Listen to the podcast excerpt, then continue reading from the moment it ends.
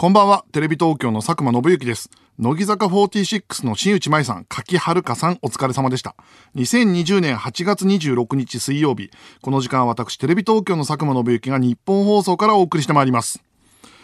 今週は少し涼しくなりまして、なんか、今日はちょっと暑かったけど、月火がね、過ごしやすくなって、窓開けてちょっと暑いけど風が気持ちいいなぐらいのこの夏の終わり感があるギリギリのね、あのー冷房入れるか入れないかぐらいの時期ね。この時期一番好きですよ、やっぱり。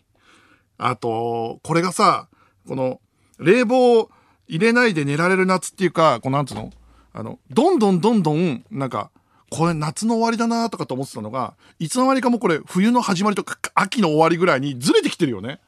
あのースズムシとかさ、もう、高校時代とか学生時代とかは、もう家の周りでぐすげえ鳴ってたなってイメージあるけど、俺東京来てから一回見たことないし、聞いたこともないのよ。あれって何？もうあの、東京からは追い出されたんですか？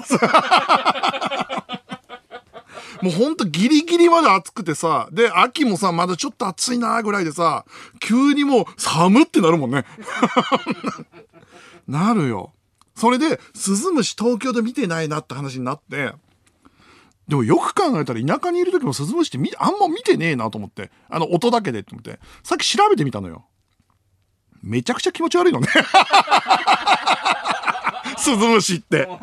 大きい、大きい羽アリみたいな サイズでさ、あれ、俺の思ってたスズムシってもっとなんかこう、風流な、ま、感じだなと思ったんだけど、多分それ多分コオロギなんだよ、きっとね。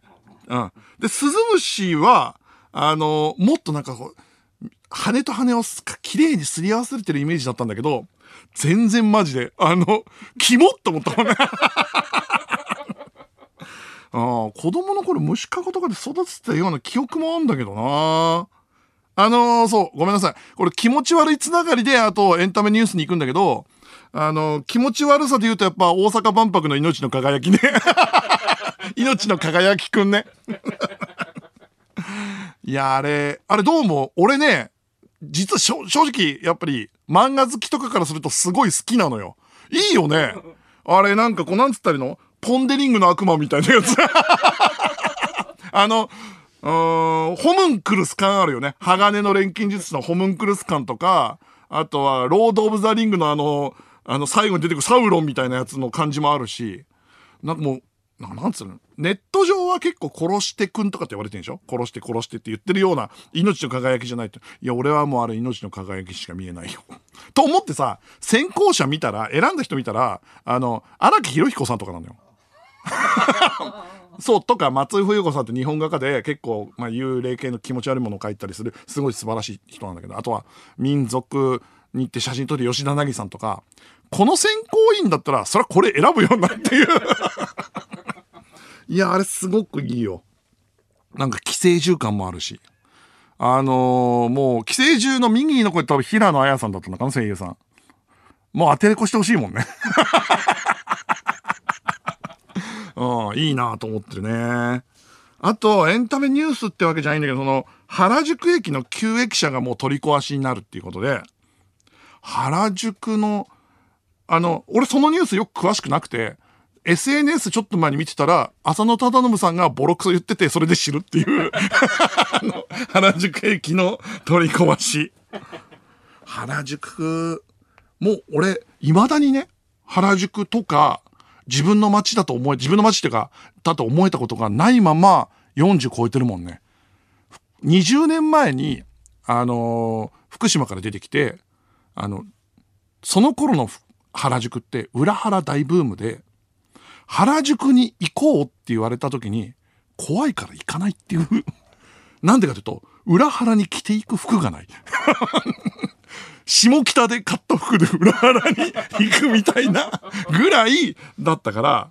で、結局、大学時代に何回か言ったけど、T シャツが1万円とかすんのよ。あの時代の裏腹。まあ今もそうなのかもしれないんだけど、全然俺は服にお金かけないから分かんないだけかもしれないけど。で、ネットで服も買える時代でもないから、だから、初めて裏腹で服買ったの多分、大学の頃全く金ないから、えっ、と、社会人になってテレ東入って AD になって最初に出た給料とかであの友達と、えっ、と、原宿とかに行った時に初めて1万円の T シャツ買った時、うわ、社会人になったなって思った。めちゃくちゃダサい思い出だけど、そういうもんだからね。俺のイメージの原宿。今は多分そんなことないんでしょ？あもっと、あの、観光地的な、あの、みんなが行ける感じになってるんでしょ？あのー、原宿って言えば、これまあ俺たちの世代だけかな。あの、ドラマ、人に優しく。原宿で一軒家で3人で住んでるやつ。男3人が住んでるやつ。それで何が、あの、なんでこの話したかっていうと、その時に、あの、作家の福田鈴木おさんが師匠みたいなもんだもんね。で、鈴木おさむさん脚本書いてて、あれ30歳ぐらいの時書いてんだって。で、やっぱ鈴木おさむすげえなと思ったのが、スリーピースってさ、今でも面白くね？スリーピースだよ ピースに一本足してスリーピースってさ、今でも覚えてるってすごくない？やっぱり。パワーワードとしてすごいよね。それドラマ書いたとしてもその言葉思いつくって、その一個思いついてさ、もう10年か15年ぐらい経ってるでしょ？それで俺たちまだスリーピースでちょっとクスクス笑えちゃうってことは、いや、しかもあのドラマ思い出して、人に優しく流れてくるもんね。いや、だからやっぱパワーあるなって、原宿で思い出しちゃうんだからって、原宿の話題で。香取慎吾、加藤浩二、ソフィア松岡。あと、菅健太全然関係ないけど、ソフィア松岡さんのスーパーカーびっくりしたよね。うん、あの、思った以上の炎上ね。いや、ちゃんとした丸焦げだったな。無事でよかったですよ。で、菅健太君も大きくなって、で、あ、そうそう、それで加藤浩二さんはもともと一回ドリエンにゲストに来る予定だったのよ。あのー、20時代でやってた時のドリエンの1週間やる時に極楽トンボで来てくれる予定で、それが加藤さんがインフルエンザで来れなくなったの。2月の特番ね。2月の特番インフルエンザで来れなくて。で、山本さんだけ来たのよ。で、山本さんだけ来て、で、山本さん今コロナになってるから、あの、別に笑い事じゃないんだけど、うん、極楽とんぼっていうコンビすげえなっていうで、香取慎吾さんは、実はテレ東って SMAP ってほとんど出たことなかったんだけど、俺実はなんのよ、香取慎吾さんと仕事したこと。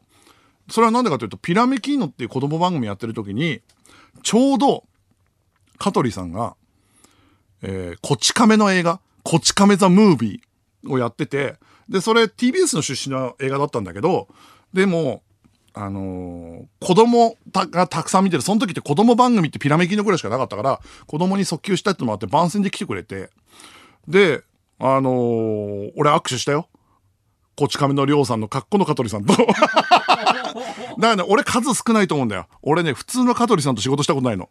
2回来てくれたんだけど、2回ともこち亀のりょうさんだったから。だから俺、こち亀のりょうさんの香取慎吾としか仕事したことない唯一のテレビマン。ね、あの、あの、なんだっけ、下駄履いて、あの、りょうさんの格好のまま、まあもちろんそれで現れて、それで握手して、で、よろしくお願いしますって言って、子供たちとの鬼ごっこのコーナーに来てくれたのよ。で、子供たち追いかけ回して、ほげーって言って、そのりょうさんのやつだから、それでかっこよく帰ってって、俺だから素の香取さん知らないっていう いや、そうなんだよ。だから、新駅舎になるから、そしたらもう人に優しくのリメイクも見たいななんて話してて。で、だよ。人に優しく。香取慎吾、加藤浩二、ソフィア、松岡ね。まあ、当時と言ったらすごいいいキャストじゃない。これ今誰はめるっていう これ楽しいんだけど、誰がはめるっていう。で、うん。だ香取さんのポジションは、ジャニーズの人っていうのもいるけど、今だったらやっぱり須田くん菅田将暉くんとか、伊藤健太郎くんとか、ああいう旬の、あのー、バラエティもちょっと出たりするっていう芸人さんとかとも仲いい俳優さんがやるでしょそうなってくる。そこはいいよ。あの、香取さんのポジションは。ソフィア松岡さんのイケメンボーカルのポジション？で30前ぐらいの人でしょ？これ難しいよね。うーん。まあ、今僕は暫定的にキングヌーの井口くんで言ってきた。井口くんで来たよね。で、問題は加藤浩二のポジションですよ。加藤浩二のポジションの男気がありつつ30超えて、ちょっとお兄さんじゃなきゃダメだから。30の半ばぐとか前、前半ぐらいで、ルックスも良くて、で、なんかちょっと頼りがいもある、イケメンの芸人。これなかなかいなくない？いないよね。うん。イケメンっていうか、まあ、ニューヨークとかかっこいいけど、ちょっとまだね、違うじゃん。なんか、性格が悪そうっていう、性格が悪そうっていうか、性格がなんか、加藤、あの頃の加藤さんに比べたら、まだちょっとね。誰芸人だよ、芸人。粗品だと若いでしょ、まだ。これ、おわ思いついた。イグジットのりんたろー。りんたろー実は30代の仲間だからね。ああ。りんたろー、いいんじゃない？その、りんたろーかっこいいしさ。りんたろー、井口くん、菅田将暉これあるな。うん。一瞬ミクチャでシュージマンって言ってたけど、間は絶対ないから。ああ、りんたろかっこいいからあるな。いや、これね、この話いくらでもできんのよ。で、そういうことで、まあ、こう、今週も始めていきましょう。佐久間信之のオールナイトニッポンゼロ。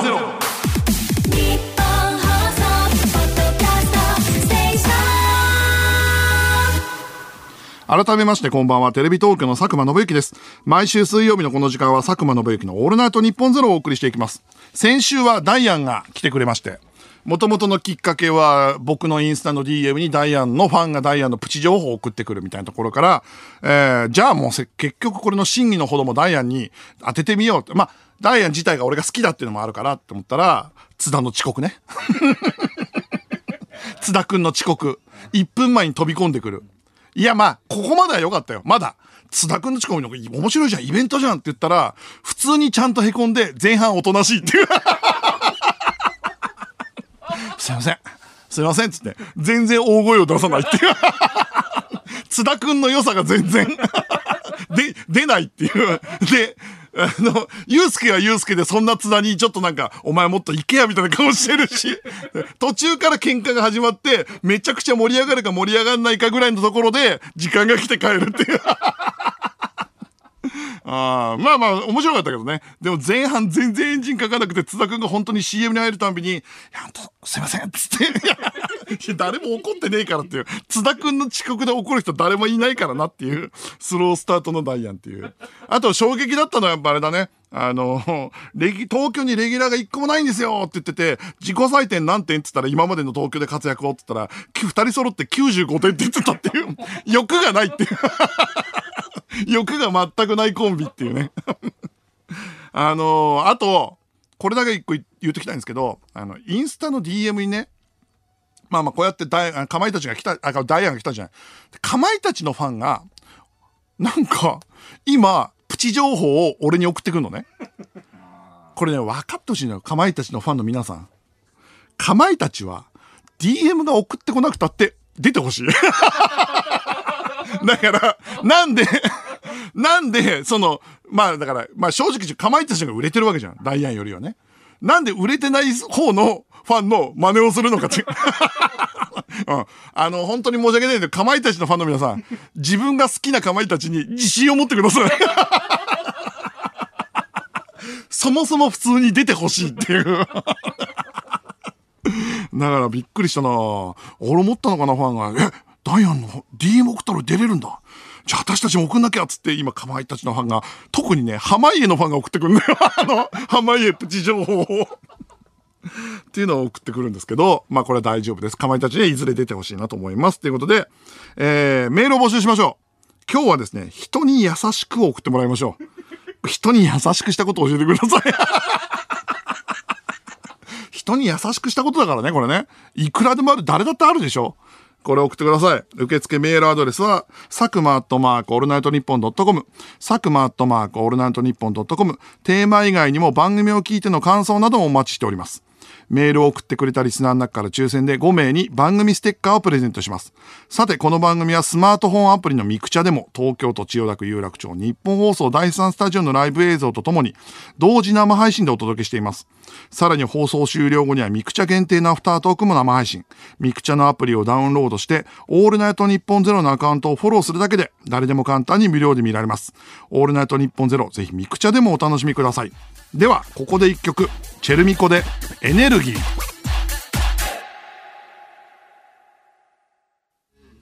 テレビ東京の佐久間です。この時間は佐久間宣行のオールナイトニッポンゼロをお送りしています。メールが来ております。ラジオネーム、夢ならばハゲないで。松岡さんのポジションはワンオクロックのタカがいいと思います。イケメンだし、歌うまいし、正直最強です。うわー、なるほどね。英語も使えるし。でもちょっと待ってくれよ。須田くんと、ま、あのーワンオクのタカでしょ？ちょっとリンタロウだと弱くなっちゃうかもしれない。ちょっとそうなっちゃうと。いや、リンタロウもいいけど、タカクラスが来ちゃうとね。そうなると加藤さんのポジション？ここは加藤浩次続投じゃねえか。加藤浩次だけ、50近いのに続投っていう。続編でさ、で、加藤さんだけ、あ、たまにあるじゃん、続編でさ、わ、知らない子、若い子たちがまたさ、同じような状況で子供預かったりして、一人だけじじいで出てくるパターン。いやちょ途端に見、また見たくなってきたけどな。うん。いやー、まあまあまあ、いいと思うけどな。加藤浩次続投案、相当いいと思うけどな。あー今日ね、あの、お昼、そうか、ここで、もう先にこっち、そうか、スペシャルウィークのお知らせ。あ、言っていいのね再来週、9月9日の放送にゲストが来ます。半年ぶりのスペシャルウィーク？えーゲストは、加藤浩次さんです。はい。はい。これね、ついに来ますよ、加藤浩次が。約束、約束。お互いに破り合った約束。これ本当は、だから、えー2月に夜の帯番組を担当した時に、極楽とんぼの二人が来てくれる予定だったんだけど、加藤さんがインフルエンザダメで。で、山本さんが一人で来たと。で、こっちとしては、山本さんと、一応、マネージャーさんに連絡したのよ。山本さん、あの、別に、淳さんとか連れてきてくれてもいいですよとか、あの、軍団山本の人連れてきてくれていいですよって言ったら、オッケーオッケーオッケー。佐久間くん一人で行くわっつって一人で来て。一人で来たんだけど、トークも何もない手ぶらで来るっていう。っていうことがあって、それで、あのー加藤さんが、もう佐久間くん申し訳ないと。今度はど、もう別にレギュラーの時間帯でも来るよって言ってたんだけど、まあそれ言ってくれたけど、だってぶっちゃけスッキリあるじゃん。スッキリあるってことはスッキリって何時から ?8 時とか？そんだよね。ってことはどう考えても2時間前入りとかだから6時入りとかのはずのよ。絶対。もしかしてもっと早いかもしれない。そうすると、4時半までここのラジオでやってたら、絶対無理だから、まあ現実的にはないかななんて思ってたんだけど、まさか。来てくれるということで、さすがこう、男気加藤さんということで、だからあの、逆に、えっ、と、この9月9日見た後ね、翌日のスッキリも見てほしい。目が多分、あの、真っ赤っかの加藤さんが現れると思うから、まあだからそれも合わせて見てほしい。だって1時3時じゃないのよ。俺のラジオね。だから3時5時だから3時4時半なわけだから、あの、普通のオールナイトにゲストに来るっていうののちょっと違う。だから、山ちゃんより辛いってことだよね。山ちゃんは3時まででスッキリやってるかもしれないけど、あーだから、加藤さん、よく来てくれんなーなんていうふうに思いますね。あとで加藤さんと話したいことたくさんあるんで、やっぱ、付き合いがで言うともう、俺は、加藤さんにディレクターにしてもらったみたいなところも結構あんの、やっぱ。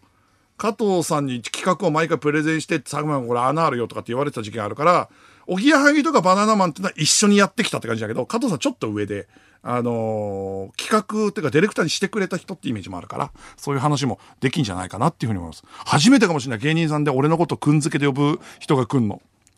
うん、緊張するなちょっと、うん、ダイアン、ダイアンの頭みたいなんだけなんないようにしよう。こう、ダイヤの中盤以降はめちゃくちゃ面白いけど、探り探りになっちゃうんだけ 緊張しすぎてっていう。うん。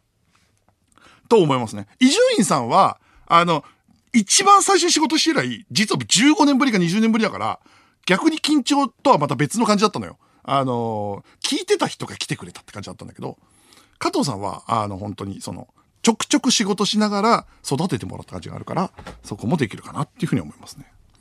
ほんでね、あの、今日、あの話変わっちゃうんだけど、今日のお昼に家で仕事してたんですよ。家で仕事してたら、なんか急に立て続けに LINE がピンポン、ポンポンってなって、え、どうしたんだろうなと思ったら、会社の後輩たちなの。会社の後輩たちから、俺なんか何人も来てからなんか事故、事件があったのかなと思ったら、佐久間さんちょっと、ヤフーニュース見ましたって言われて、ヤフーニュース？なんかあったの？テレ東にと思って、あの、見てないっつったら、いや、とりあえずヤフー立ち上げてみてくださいって言われて。で、えー、ブラウザ立ち上げて、ヤフーニュース見たら、あの、一番最初の一番出てくる、10個ぐらい出てくるトピックスの一番下に、ニューって書いてあって、テレ東異彩10人集結の新部署って書いてあって、え？何これ？部署、部署でニュースに載ってどういうこと？と思って、で、それクリックしたのよ。で、そしたら、そのニュースのページが開いたら、怒られる覚悟で、テレ東10人の突破者が集結。異彩放つ新部署の企みっていう見出しがバーンとあって、その上に、まあ、俺の先輩の、もやさまとかのプロデューサーの伊藤孝之って伊藤プロデューサーが、満面の笑みで、ドーンとヤフーのニュースに載ってて、ふわふわふわと思って、嘘だろうと思ったの。なん、心臓がね、バクバク高鳴って、驚いてて、その瞬間に、いろんな人からもう LINE がやまないの。ヤフーニュース見ましたって。あれ、あれが明るみに出ちゃいますよと。まずいですよ、佐久間さんみたいな。テレ東の後輩たちがまずいですよ、まずいですよ、みたいな。ヤフーニュースのトップに、その、新部署、しかも突破者とか出てんのは、テレ東の若手たち、俺、まあ、俺は若手じゃないけど、俺より下からすると、まずいのよ。これね、なんでまずいか今から話すんだけど、遡って話すと、あの、これ、大抵のことテレ東で起きたこととか、俺だって、あの、仕事で起きたこととか、大抵ラジオで話してきたんだけど、これだけ話してないことなのよ。それが、あの、会社のことだからまあ話すことじゃないかなって一瞬思ったんだけど、春にテレ東で組織改編があって、で、僕実はあの、3月から4月にかけて新しい部署にも移動してたんです。それが、制作局は制作局なんだけど、番組作ってる。それは変わんないんだけど、新しい部署が新設されて、そこに移動したの。それがね、クリエイティブビジネス部って名前なんだけど、めちゃくちゃ生きってる名前なんだけど、クリエイティブとビジネスで、うん、テレビデオみたいな名前。もう、あの、それがもうぶつかったみたいな。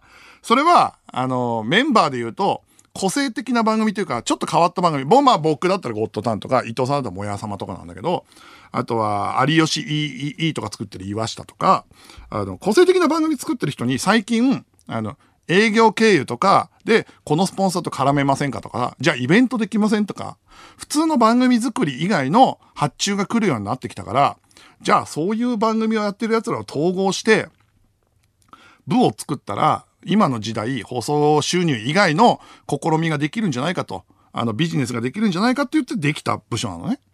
で、それが、あの、さっきも言ったけど、メンバーが佐久間とか、あとはここに来てくれたハイパーハードボイルでやってる上出とか、あのー、テレ東でね、来世ちゃんっていう、あの、あの、ちょっとなんか、女性の性を取り上げたドラマとかを作ってた祖父江。ここでもちょっと名前に出たけどっていう、そういうメンバーとかで、で、部長が伊藤さんなの。もや様の伊藤さん。で、えー、だから通称は伊藤部って名前。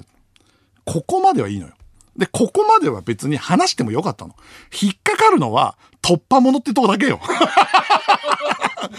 突破者なのっていう会社員なんですけどっていう突破者10人って言われるっていう だからそれだけよ。そこまでは気にならなかったんだけど、なんで話さなかったかというと、その、去年の3月の後半に部署移動しますって言われた時に、伊藤さんから、伊藤 P から、まあそのメンバー10人を社内の人たちに紹介する、まあ企画書みたいの作りたいと。こういう部署のこういうメンバーでやって新しい部署できるのでお願いしますっていう、それを会社に巻きたいって言われたの。え？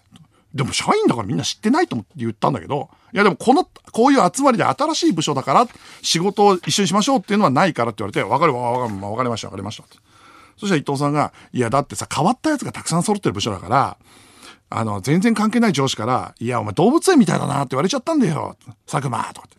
それくらいまだ分かられてないからって言うから、ああ、まあまあまあ動物園ね。まあ分かります。でも、癖が強いメンバーだからいいじゃないですか、伊藤さん。やりがいあるじゃないですか、みたいなこと言ったのよ。まあまあ、今で言うともう本当その時は適当に流してたんだけど、逆にいいか、佐久間とかって伊藤さんが言ってて。で、いやいや、いいいいと思いますよっていうふうに言ってたら、じゃあその自己紹介の文言みたいのを叩き作ったら相談するわと。それと、あと、みんなさ、あのー俺新しい部長になったから、みんなが何やりたいかとか、そのちょアンケートを送るから、それに書いてくれと。そのみんなが何やりたいかとか、その部部長として知っときたいと。おー、なるほど、なるほど。ちょっと腕ブンブン回してんな、伊藤さんと思って、部長、新部長回してんなと思って。で、送られてきたアンケートが、すげえ量あんの、まず。うん。ゴッドタンでコンビ愛確かめ選手権とかで芸人に送るアンケートのみにあるのよ。あの、こう、どういう番組担当してきましたとか、やりたいことはとか、あの、座右の銘はとか、あと、あの、新しい手掛けたいビジネスはとか、何でもいいから一言って書いてあって、最後。じ ゃあ会社に入ってから何でもいいから一言ってアンケートもらうことないからね。だったんだけど、うわ、これはもう伊藤先輩やる気になってるから、これもやる気をね、ある人を削いじゃいけないと思って、で、もう全部記入して、もう送ったわけよ。あの、もうリーダーに。何せやっぱ特殊部隊のリーダーだから。エクスペンダブルズだから。伊藤さんは。もう。で、あの、その一週間後、えー新しく配属ができ、終わりましたって。でも、コロナの時期だから別にみんなで集まったりしないから、一斉メールが送られてきたわけ。で、伊藤さんから部員全員にメールが送られてきて、できましたと。えー皆さんを紹介する、えーこれ社内に巻こうと思いますっていう、あの、か企画書みたいなのが送られてきたの、メンバー紹介のやつ。それが、まずダウンロードしたら、20ページとか30ページぐらいなのよ。え、部員10人しかいないのに？と俺のイメージ、ペラ2枚のイメージで、誰誰誰誰誰だったんだけど、20枚ぐらいあるから、何これと思って、まず1枚目めくったの。そしたら、あの、企画書の序章なのよ、まず1枚目が。劇文が書いてあるの。あの、あの、心得みたいなやつが書いてあって、そこに、このチームが発表になって会社の廊下ですれ違うたびに、お、動物園のやばい園長だとか、クリエイティブビジネス長くて覚えられない。お前ら何するとこなんだ。あまりにこう言われるので、こうしました。これを社内に配りますってのが1枚目なの。すげえ気合入ってんなと思って。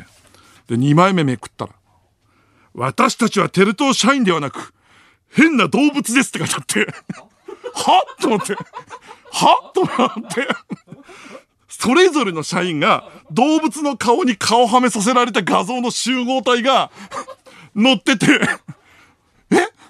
そこに、クリエイティブ動物園ドーンって書いてあって、クリエイティブ動物園って書いてあるんだよ。ちょっと待って、と思って。え？なんか、なんか初耳の言葉がガンガン書いてあるのよ。クリエイティブで動物園って書いてあって、え、突破者どこ行ったの？ってまず。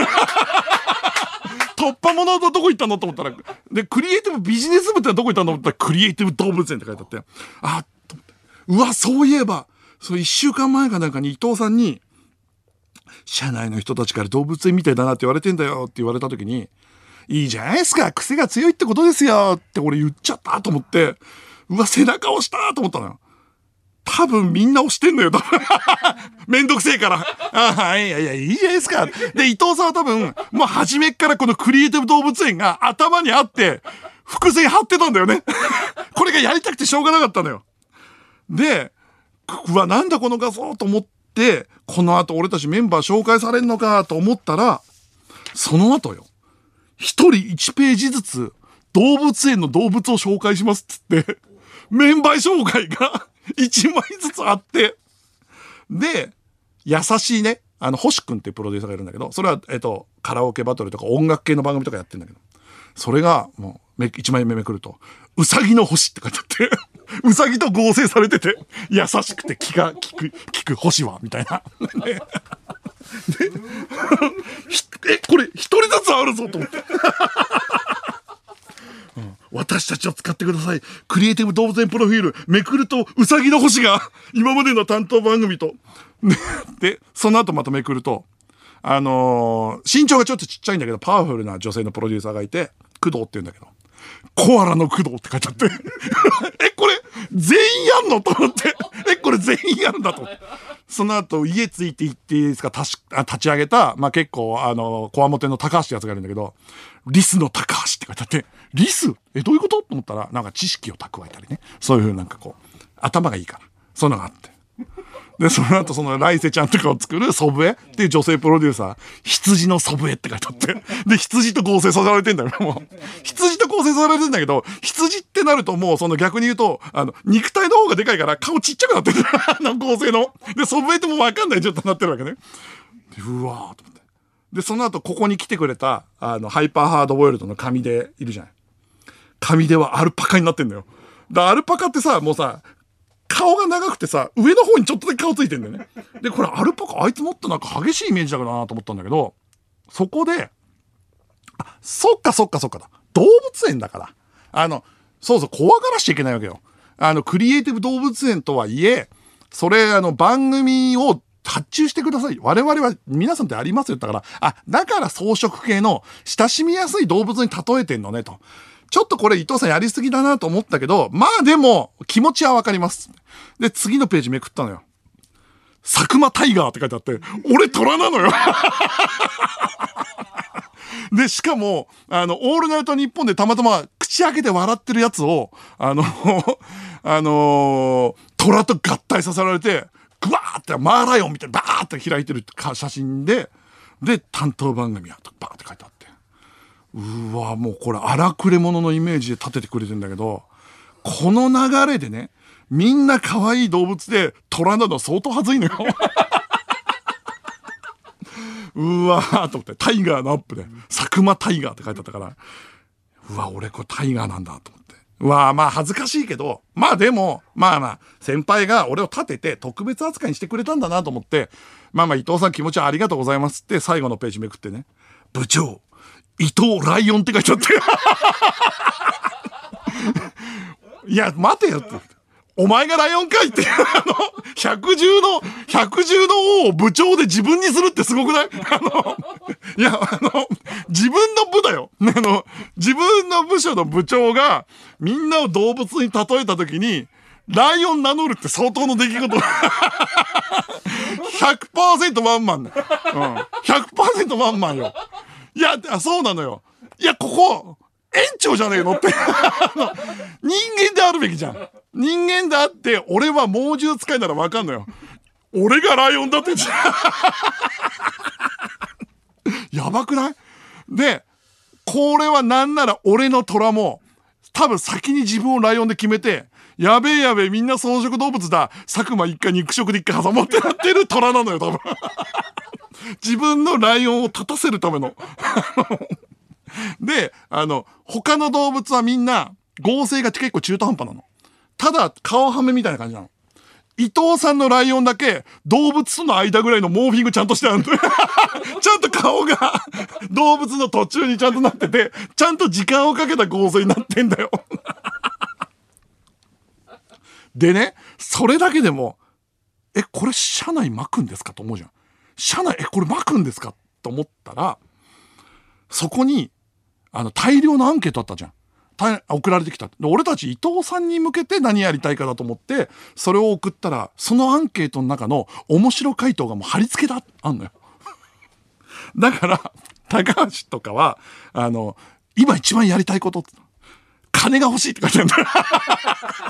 っていうのが貼ってあったやつ。で、他の人とかは、あの、今一番やりたいこと、またテレビ東京好きになりたいって書いてて、え、今嫌いなんじゃんっていう その、その、面白い優勢で貼っちゃってっから、え、これ配るんですかって。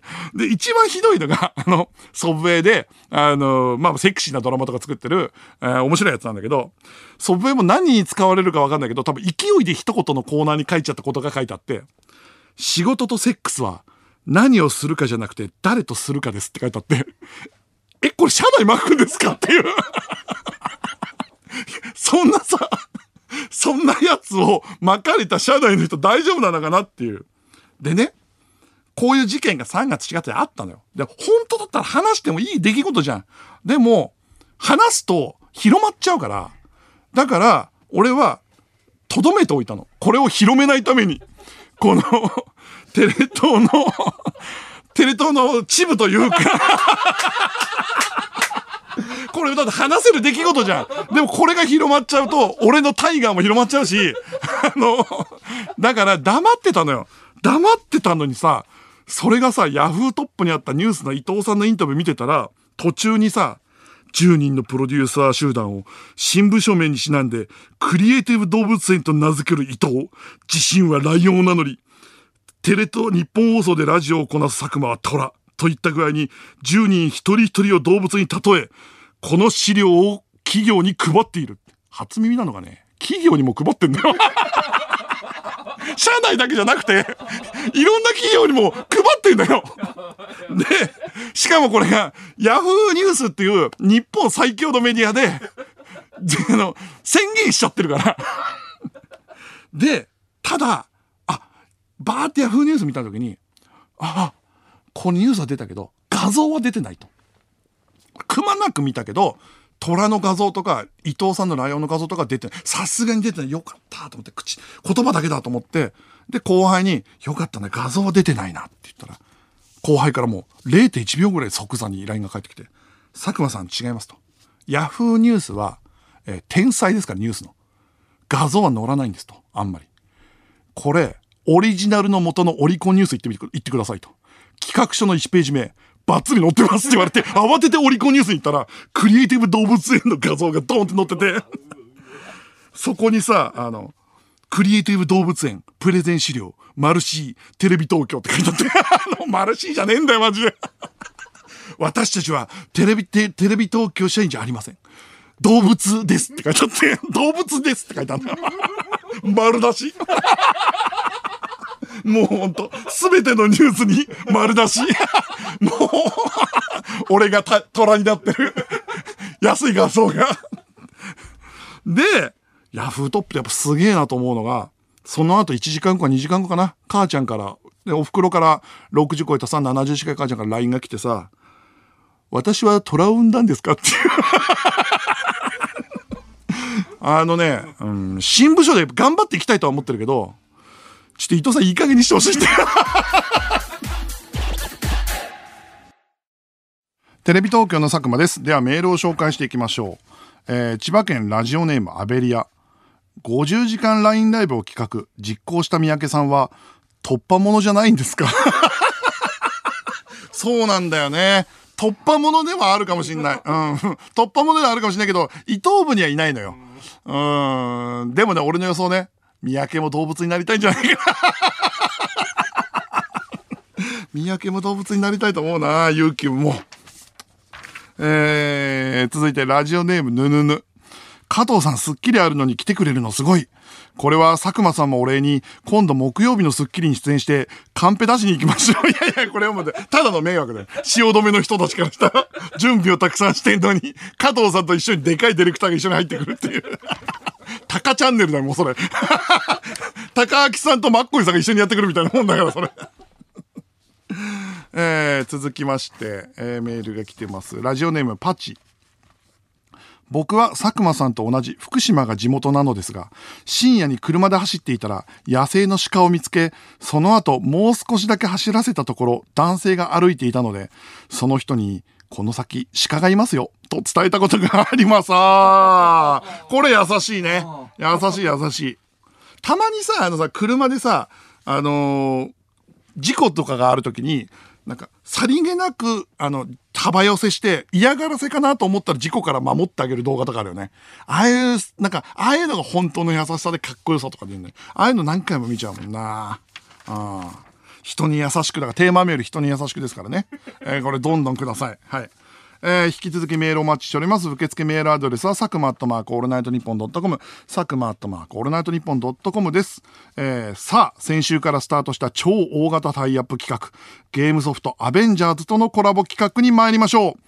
アベンジャー部入部希望届けマーベルア、アベンジャーズとは、アベンジャーズの完全オリジナルストーリーを通して唯一無二のゲーム体験ができるシネマティックなアクションアドベンチャーゲームです。これ、前、先週も話したけど、あの、いろんなキャラクターが全部いて、で、選ぶごとにジャンルも違った、あのしかも操作結構簡単だったんだよね。あの、アイアンマンだけちょっとシューティングだったから、俺はシューティング得意じゃないから、あれだったけど、もう、ソーにしてもハルクにしてもすぐ簡単にできて、破壊が楽しめたりするっていう、面白かったですね。で、そんなゲームソフトアベンジャーズが9月4日に発売されるのですが、現在発売に向けてゲームの魅力を世間に広めるためのアベンジャー部が発足されました。オールナイトニッポンのメンバーからが、クリーピーナッツ、テレビ東京佐久間信之、三四郎が参加しています。我々がアベンジャー部先輩部員として、みんなにもどんどんアベンジャー部になってもらうべく勧友活動を行っているのですが、このコーナーではアベンジャー部に入社したい、入部したい特殊能力持ちのリスナーから入部届を送ってもらっています。まあもうそうね、特殊能力がないと入れませんから。で、水曜日、私、佐久間信之のオールナイト日本ゼレで募集してるのは、プロデューサーヒーローからの入部届です。わかります？プロデューサーヒーロー。人気プロデューサーってわけじゃないから。秋元さんとかジェリー・ブラッカイマーとかでも入れないからね。特殊能力がないと入れないから。エリートじゃないと入れないということで、あの、だから本当に俺から言えるのは、プロデューサーヒーローっていうのね、みんなで探していきましょうっていう。うん。首をひねりながらやっているところもあるけど、これはリスナーの力を信じているから えー、1枚目、ラジオネームピロシ。僕はドラッグストアで見つけたランドリンというめちゃくちゃいい匂いのする柔軟剤を発見し、家族におすすめすることで、僕も妹も学校で隣の席の異性にめちゃくちゃいい匂いすると言われることのできる柔軟剤プロデューサーヒーローです うわ、すげえな、これ。学生で柔軟剤プロデューサーヒーローはなかなかできないよ。学生時代のいい匂いって基本、エイト4かいいとこシーブリーズが限界でしょそれ、大体あの、洗濯、大学生になると一人暮らしが増えるから、洗濯に失敗した生乾きの臭い匂いの方が多くなってくるからね。そう、柔軟剤プロデューサーヒーローいいんじゃない、これ。ああ。1枚目でいいの来たな。東京都ラジオネームジャイアント厚彦。僕は大学の軽音楽部時代に自分がメンバーを集めて組んだ男女混合バンドの4組全てでバンド内カップルを誕生させたバンド内恋愛プロデュースヒーローです 自分が付き合ったわけじゃないでしょ？だから自分が付き合ったわけじゃないから間違いなくプロデュースヒーローですよね。ただ、うん、大体解散するでしょ？大体解散するよね。あと、付き合ってる奴らがいる男女が入ってる男女のバンドって、ほんと曲、もう、せめて曲が良くないとダメだよね、もう。本当に。え、どうやって付き合わせんだろう？わざとあれなのかな？あのー、バンド内の空気を悪くして自分を敵にして連帯させんのかな？大体俺のイメージって部活とかサークルってめちゃくちゃ嫌な先輩とかめちゃくちゃ嫌な部長がいるとあの後輩たちは付き合うよね。あの仮想敵ができるから。めちゃくちゃ雰囲気のいい部活だと逆に付き合わないんだよな。なんでかっていうとその部活を壊したくないから。その空気を大事にしたいから。で嫌な先輩だとこんな部活どうなってもいいと思うから。えー、続きまして。石川県ラジオネーム3キロ先を左折。僕はアイドルのブログに、あそこは違うコメントをした方が良かったとか、自撮り下手だからもっと練習した方がいいよ、などとコメントを残す、アドバイスプロデュースヒーローです。うーわ、最悪。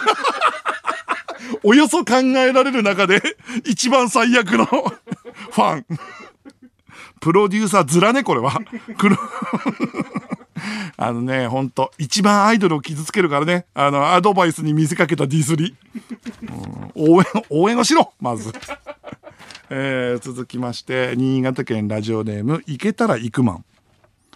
僕はルーズリーフの穴がたくさん開いている部分を細く切り取って、竜の背骨にする能力があります。初耳の言葉出てきたな。入部した暁には誰よりも多くの竜の背骨を作りたいと思います。よろしくお願いします。え、ちょっと待って。あの、ルーズリーフの丸の部分の上の部分だけちぎれたりすんじゃん。あの、あとは紙をピッて切った時にね。あそこの残ってるところ、竜の背骨っていう かっこいいかっこいい名前ついてた。多分こいつのオリジナルなんだよね。毎回、竜の背骨よって思ってたってこと集めてんのゴミでしょあれだって。ああ、でも新しい名称ですね。何でも名前つけるんですね。かっこいいですよ、ほんと。えー、続きまして、北海道ラジオネーム、懲りずにミニラーメン。僕は日頃海海文プロデュースヒーローとして密かに活動しています。入部の暁には海文作成の能力を生かし、マーベルヒーローの苦境に海文を添えてみせます。例えば、ギャングが増援を呼んだ際の海文は、チンピラシ、悪い手下を足している。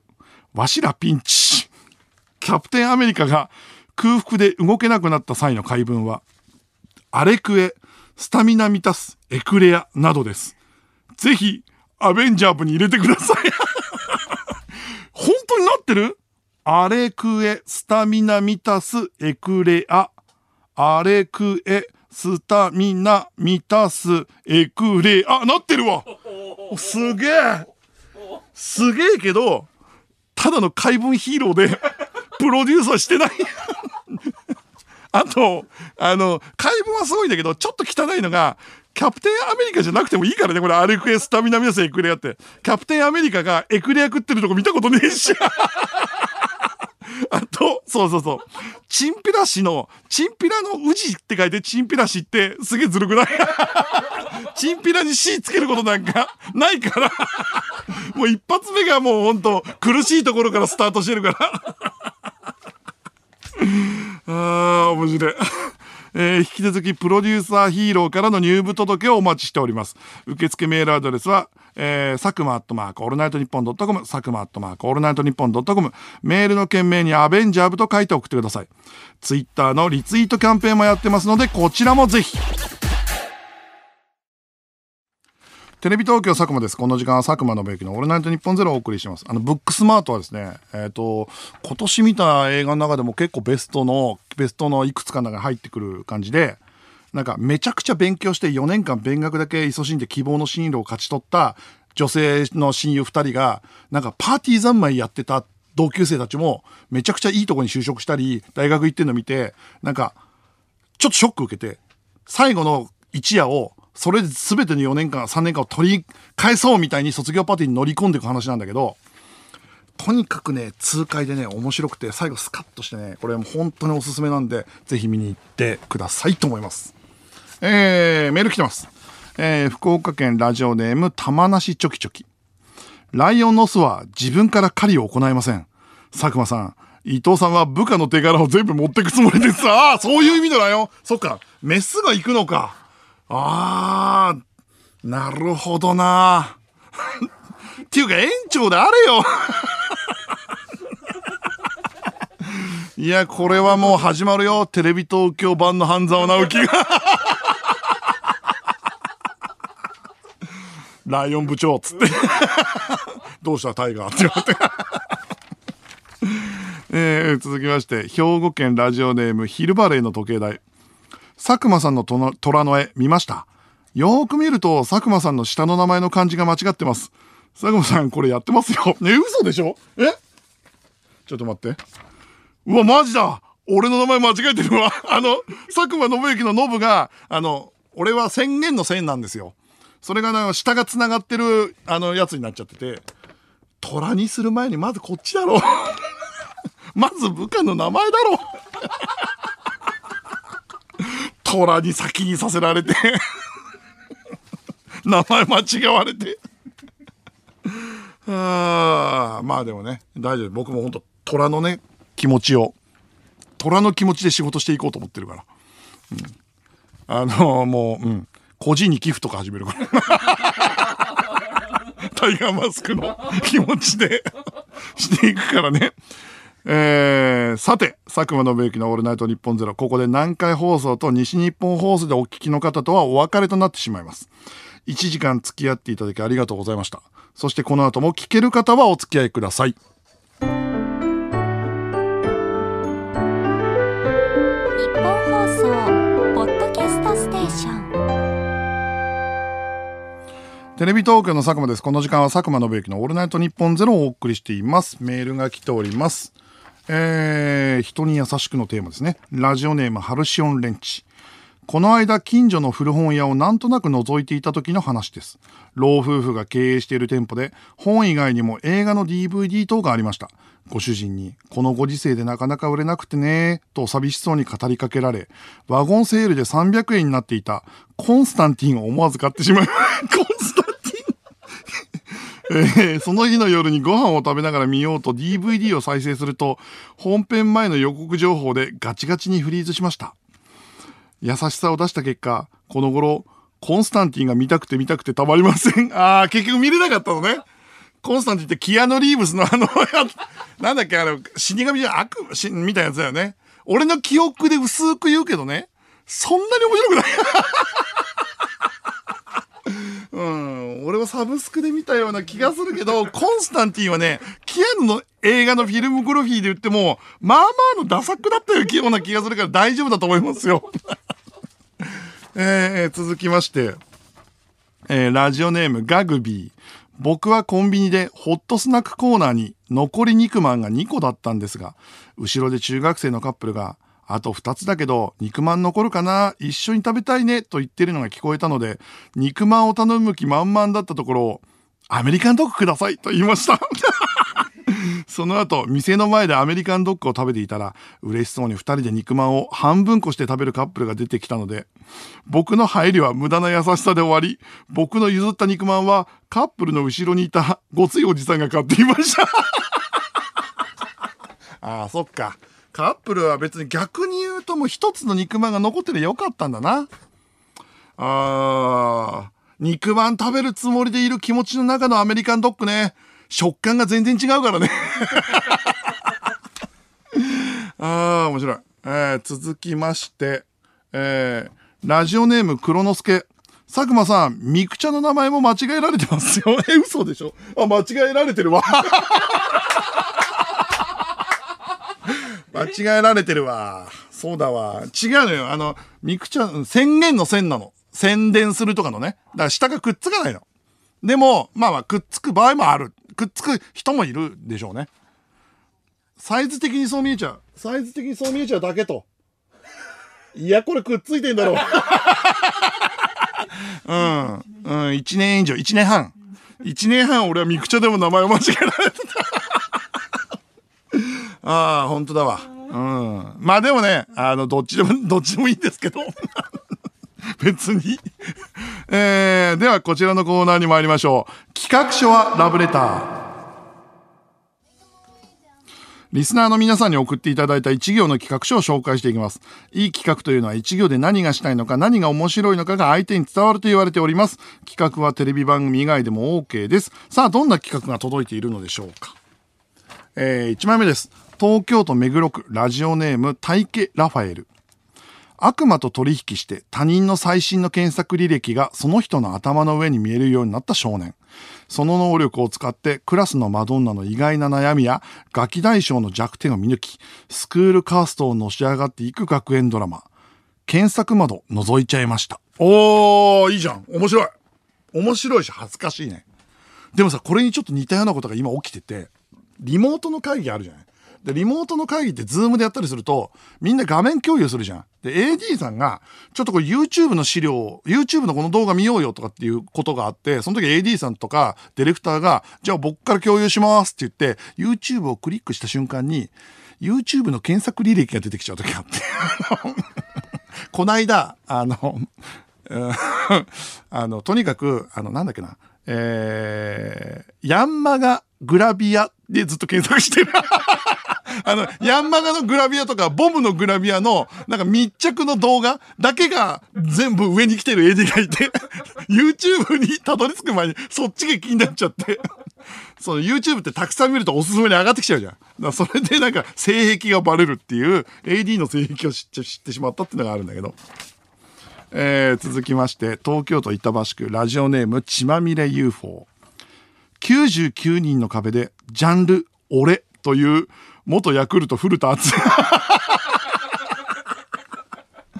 ああ、でも99人の壁でさ、なんか自分のジャンルで戦った人いなかったっけ？覚えてる？いないか、俺いたような記憶があるんだよな。誰かいたと思うから、これもし分かったら教えてください。でも、古田のジャンル俺で戦うってもう相当難しいよ。うんえー続きまして、ラジオネームデシャバリトリッピー。えー凍らせたアクエリアスの最初に溶ける甘い部分だけを集めた濃厚アクエリアス。ああ、これいいね。最高のやつでしょ？で、逆にそれもう、旨味のさ、前借りしちゃうから、後半ちょっとだけ甘い、ただ薄い水が、がっかりするやつね。うん。話変わるけど、あの、今日娘から、あの、夜、ずっと言い出せなかったことがあるんだけど、パパが作る弁当の水槽入れてくれるけど、毎回中蓋入れ忘れてて、水こぼれてんだよね って言われて。毎回あの、朝自分で直してんだけど。覚えて、水、水槽、水筒には中蓋ってのがあるんだからって言われて。うん、普通に怒られた。普通に怒られた。えー、埼玉県ラジオネーム元倉。佐藤健からの LINE を未読無視し続けることで優越感に浸ることができるというライフハック。簡単だな。簡単になんかね、自己肯定感ができるんだったらもう全然、ただ送られてきてるのはタケルをね、いや、タケルちょっと忙しいんだよって思ってる、思ってるだけでしょ。あ、これはまあなんか うん、誰も傷つかないしね。うん、誰も傷つか、き、うん、後で虚しくはなるかもしれないけど、これは悪くないんじゃない？それで自分のなんかこう優越感ができるんだったら。えー、続きまして、神奈川県ラジオネーム、チワワの空振り。ボカロ出身という肩書きを背負ってはいるが、ボカロはボカロでも、ボタニカルローション製造バイトの略称で、音楽の経験は一切ない新人作曲家。何これボタニカルローションって。植物由来の優しいローション。それボタロっていう、ボカロっていうの。優しくてぬるぬるぬるで。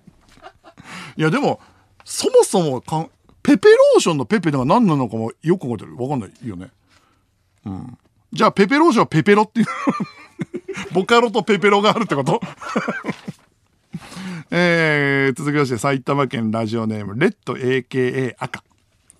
Hulu 限定で配信されているが、登場人物の名前が誰一人としてわからない、レイブンクロー VS ハッフルパフのクディッチ。あー、まあまあまあ、そうね。スリザリン VS グリフィンドールは本編入っちゃうもんね。やっぱり盛り上がるから。あと知ってるキャラクターもたくさんいるし。あレイブンクロー VS ハッフルパフは確かにこれあれだわ。続きは Hulu でだ。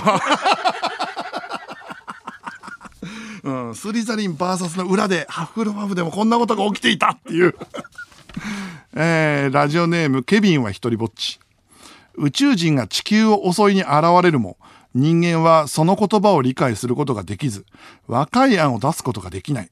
そんな時厨房の奥から「いいが皇帝!」と声が聞こえ宇宙人はこれにどこか納得したような素振りを見せて地球を後にする。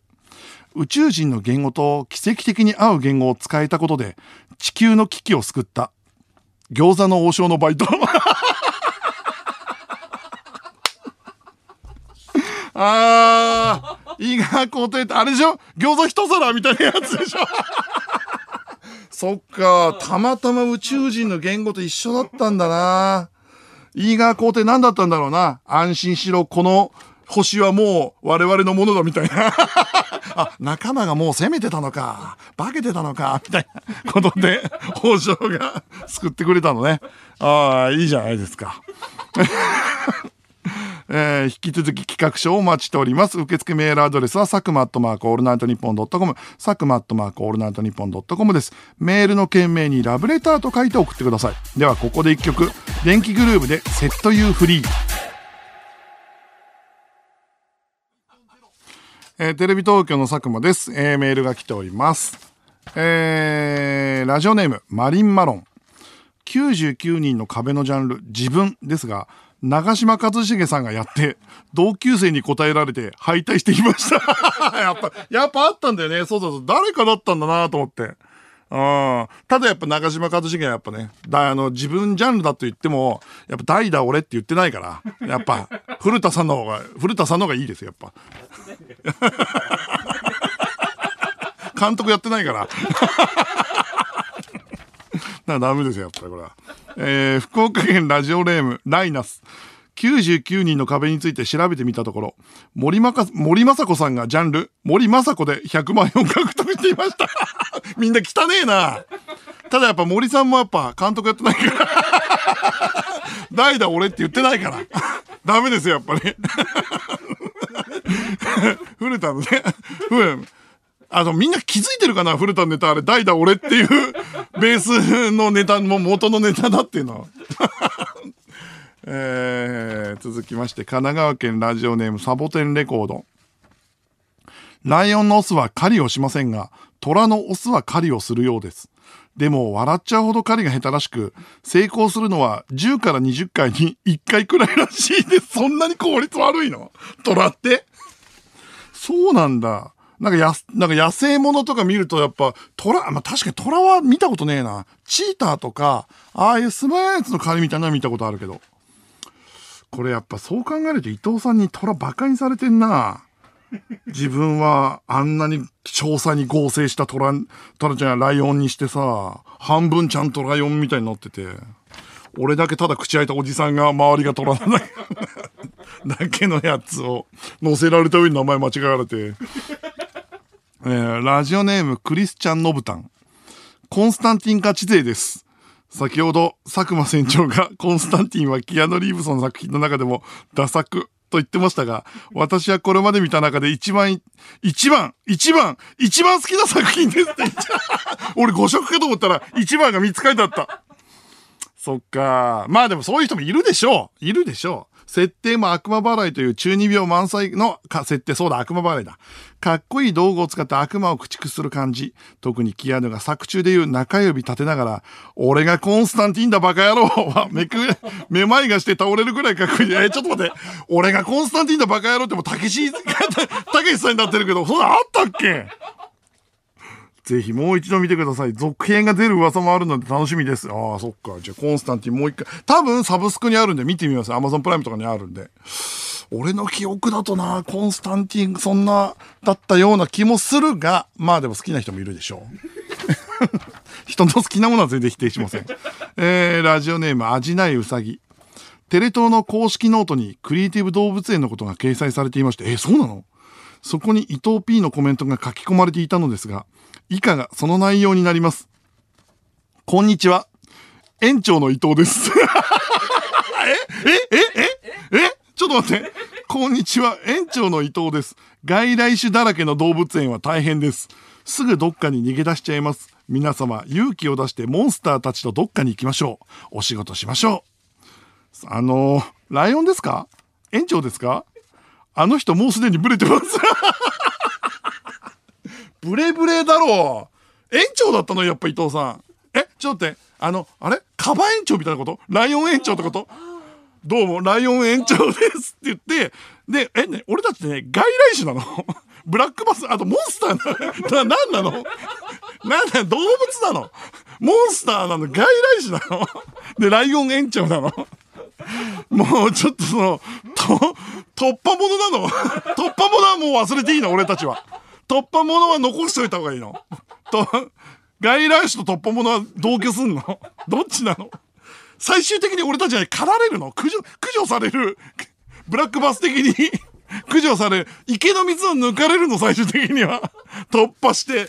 あ、突破者として国境を突破して日本に来た外来種のモンスターなんでしょ？ってことはもう、モンスターってことは獣人ってことだよね。多分ね。タイガー、タイガーの獣人ってことだわ。で、それを率いるのがライオン園長。もうそんな部署、うまくいくわけねえだろ。会社じゃ、会社だぞ。ああ、これ、引き続きメールをお待ちしております。受付メールアドレスは、佐久間アットマークオールナイトニッポンドットコム。佐久間アットマークオールナイトニッポンドットコムです。今日さ、あの、会社の愚痴を喋ってるだけ だけなんだけど。えーここで一曲、 Creepy Nuts 菅田将暉で、日曜日よりの使者。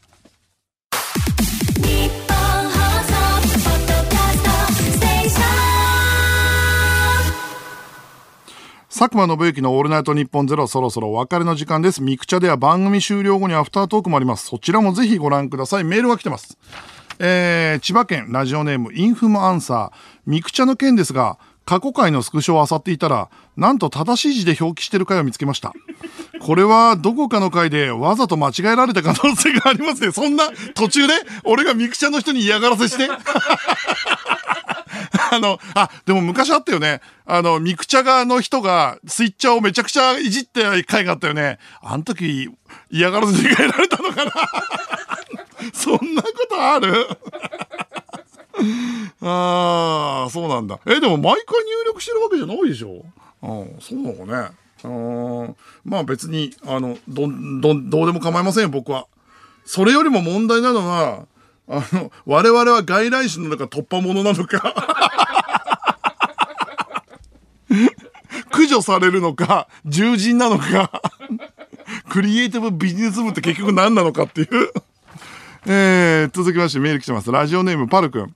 クリエイティブ動物園はモンスターということですが、もしかして命の輝きくんの中身がクリエイティブ動物園のメンバーだったり しないですよね。そう考えると今日の放送すべてがしっくりつながるんですけど、違いますよね。え、そうなの？そうなると太陽の塔から繋がっていく命の輝きがぐわーっと集まって、そこの中心にいるクリエイティブビジネス部、そして俺たちはモンスターってモンスター、モンスターってことになるけど。そうなのか。テレ東なのに？テレ東なのに大阪万博背負って。ああ、ちょっとミクチャがもう嫌がらせのようにすげえでかくなってんだけど、名前を。いやー、面白いなえー、続きまして、ラジオネーム真夏の扇風機。コンスタンティンですが、アマゾンプライムビデオで星4.2です。あ、そうなの？えー、そうなの？意外と世間の評価が高いです。ちなみにジョン・ウィックは星3.8でした。いやいや、違う違う、全然。全然全然。ジョン・ウィックの星3.8は多分、あの、誤解です。4.5ぐらいあります。ジョン・ウィックはもう4.5ぐらいあります。じゃあちょっと見直してみますよ。今週、今週見直してます、コンスタンティン。で、来週、どっかで、えー、感想を言いたいと思います。うん。本当に面白かったら、あの、おすすめのジングルでコンスタンティンって言いますから。言わなかったらそこまでじゃないっていうことになります。っていうことで。というわけでね、えーこの後4時半から上柳正彦朝ぼらけです。ぜひお聞きください。というわけで今日はですね、90分、会社の愚痴レディをお送りしました。皆さん明日も頑張って働きましょう。僕も明日はゴッドタウンの収録で頑張ります。やろうとも港に別れを告げろ要素のテレビ東京の佐久間信之でした。